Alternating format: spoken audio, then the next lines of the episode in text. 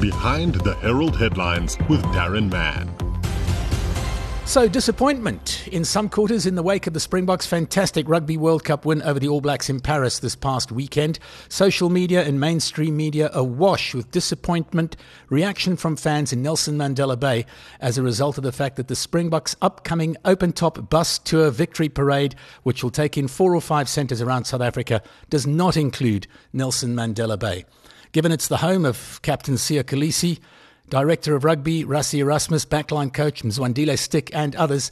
Much disappointment around the city that the Boks have not been included on the tour. And with this in mind, many are calling on SA Rugby to please reconsider and make sure that the open top bus tour victory parade does come to Nelson Mandela Bay after all. Amongst those registering objections and making representations to SA Rugby, the Nelson Mandela Bay Business Chamber. They wrote to SA Rugby this week as follows. The Nelson Mandela Bay Business Chamber wishes to congratulate the Springboks on their triumphant back to back International Rugby World Cup win over the weekend when they beat the All Blacks to lift the coveted Webb Ellis Trophy.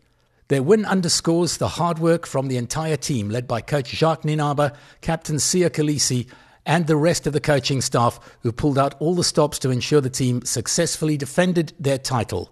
The incredible achievement by the team has also reignited pride and much needed hope among South Africans. However, the decision by the SA Rugby Union to exclude Nelson Mandela Bay from the Springboks national tour sends a negative message to the residents of the Bay.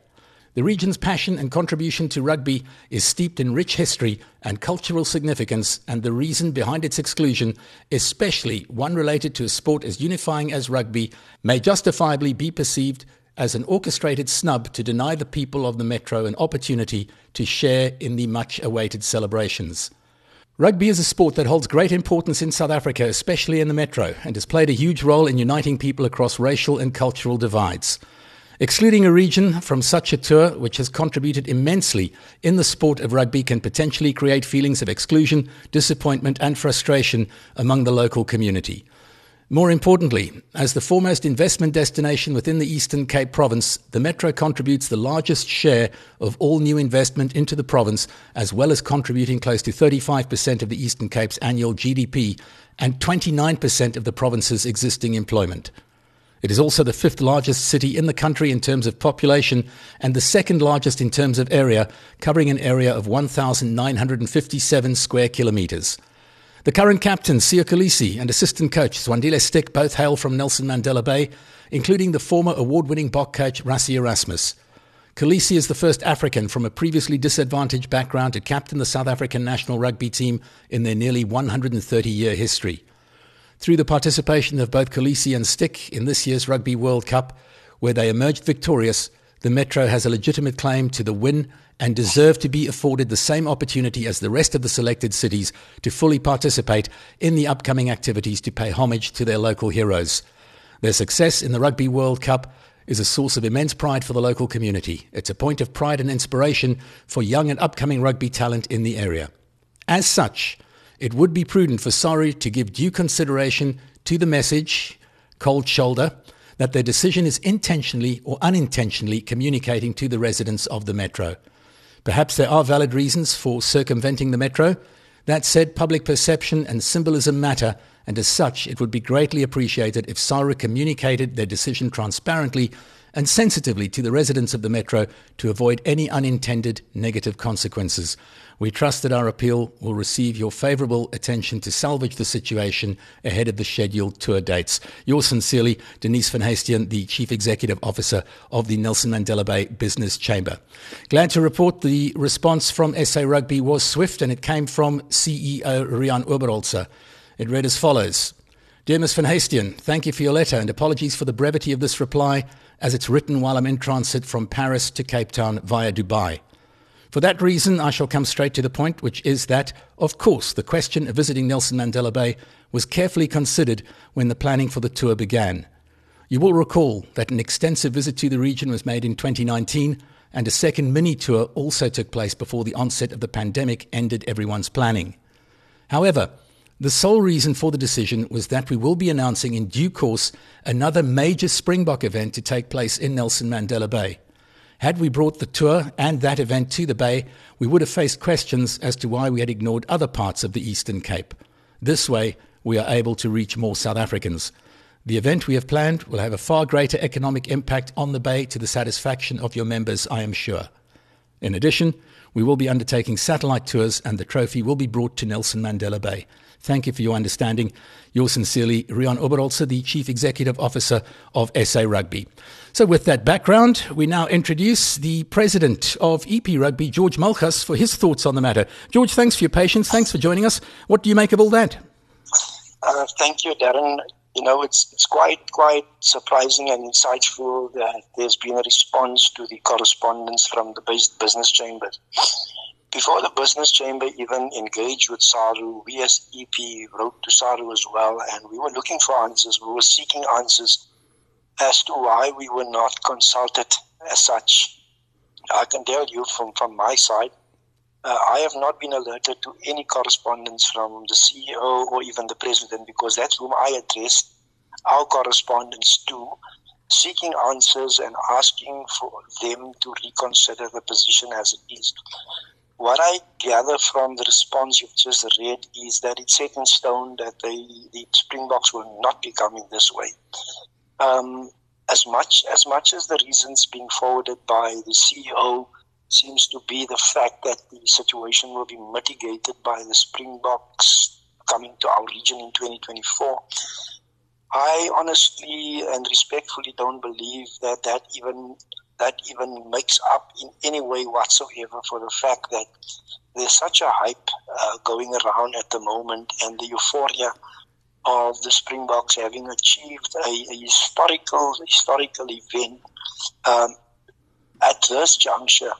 I don't believe respectfully that you can actually even uh, mention these two, two matters in the same breath. Yes, there might be economic spin offs for the region, but I believe that is due and, and, and, and should have been, been in our domain even in this 2024 season, 2023 season. Um, remember, we've been, we've been begging and clamoring for a, a, a test, a first year test for some time now. But even when the allocations of those tests was done in 2022 and 2023, we were excluded.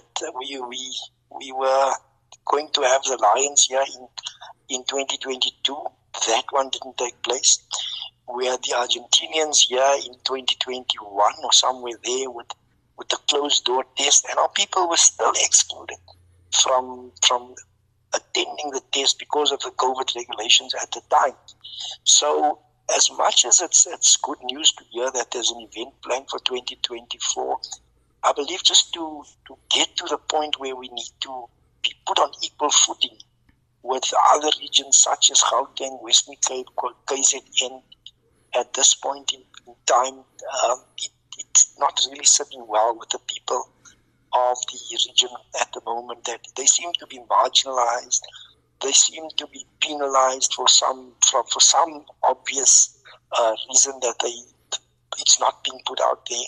So the disappointment is still very strong, uh, and disappointment so in terms of the mother body electing to respond to the business chambers, but we, a fully fledged affiliate of SARU in good standing, has not been afforded that correspondence as it is at the moment, which goes deeper to, to enhance the understanding that there's some other reason as to why we are being snubbed why we are not being afforded the respect, the just the, the, the courtesy of such a response. We're having a meeting this afternoon as a um, management committee of the Manco, and we'll be discussing this. And surely we will be responding to SARU again. But yes, uh, for me, the short answer is it's, it's not good enough. Reading between the lines, George, you suspect that there might be some other reasons for the tour not coming to Nelson Mandela Bay that SA Rugby are not sharing with the public at this stage? Yeah, most definitely, and I, and, and I don't feel the liberty to discuss it on an open platform where we are right now.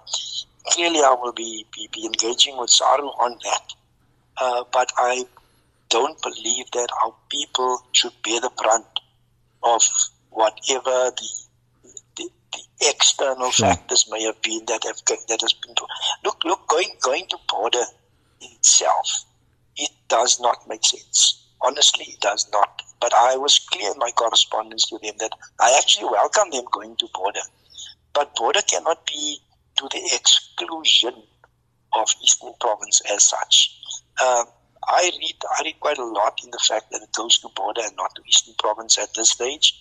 But it's not for me to on this platform deal with it in this fashion at this stage. I will definitely be engaging with them. No, fair enough. And uh, without going into detail, though, there have been differences between EP Rugby and the mother body uh, going back uh, at least 18 months that have been well documented. And I'm just guessing that those are the issues that you are alluding to. But George, if you were uh, if you were sitting in an office at SA Rugby, I would imagine every town and city and community in the country wants you to bring the, the victory parade to their neck of the woods. It's got to be a difficult job, regardless of our disappointment, to decide exactly where you go. I definitely agree with that fully, and that is exactly what I, I, I alluded to uh, to Saru as well. I understand, but my my main issue is that the the captain of the team, the director of rugby, the backline coach, a lot of the players having their roots here in Gqeberha as such. On what reason, for what other reason can there not be a, a tour in the Bay, in the Nelson Mandela Bay indigenous at this stage. Understanding that the exposure of the Western Cape and uh, those up in Gauteng and so on to the team, and the fact that the team are basically almost, I can say, they, they, they that's their home base. Yet they are taken to, to, to those areas. Also, I believe that, you know what, maybe I'm, I'm, I'm not thinking this thing through as it should be. But I understand the players have commitments. They've got to be with their club sometime next week.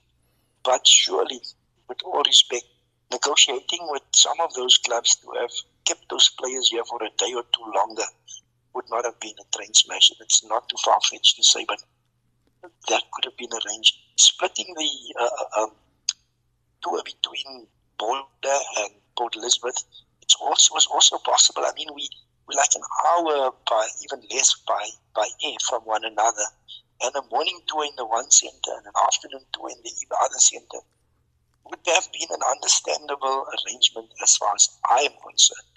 So yes, I have the people in Bloemfontein, in Kimberley, in uh, Nelspruit, they might feel the same, but at least you know it's, it's possible for for for Gauteng area to for many people to see the team. In the Western Cape, it's the same story. The guys from the Moreland can hop into a vehicle and drive into the city centre, but in the Eastern Cape, with the vast distances that we have, even the guys from the eastern part of the Eastern Cape, it's going to be difficult for them to get to East London.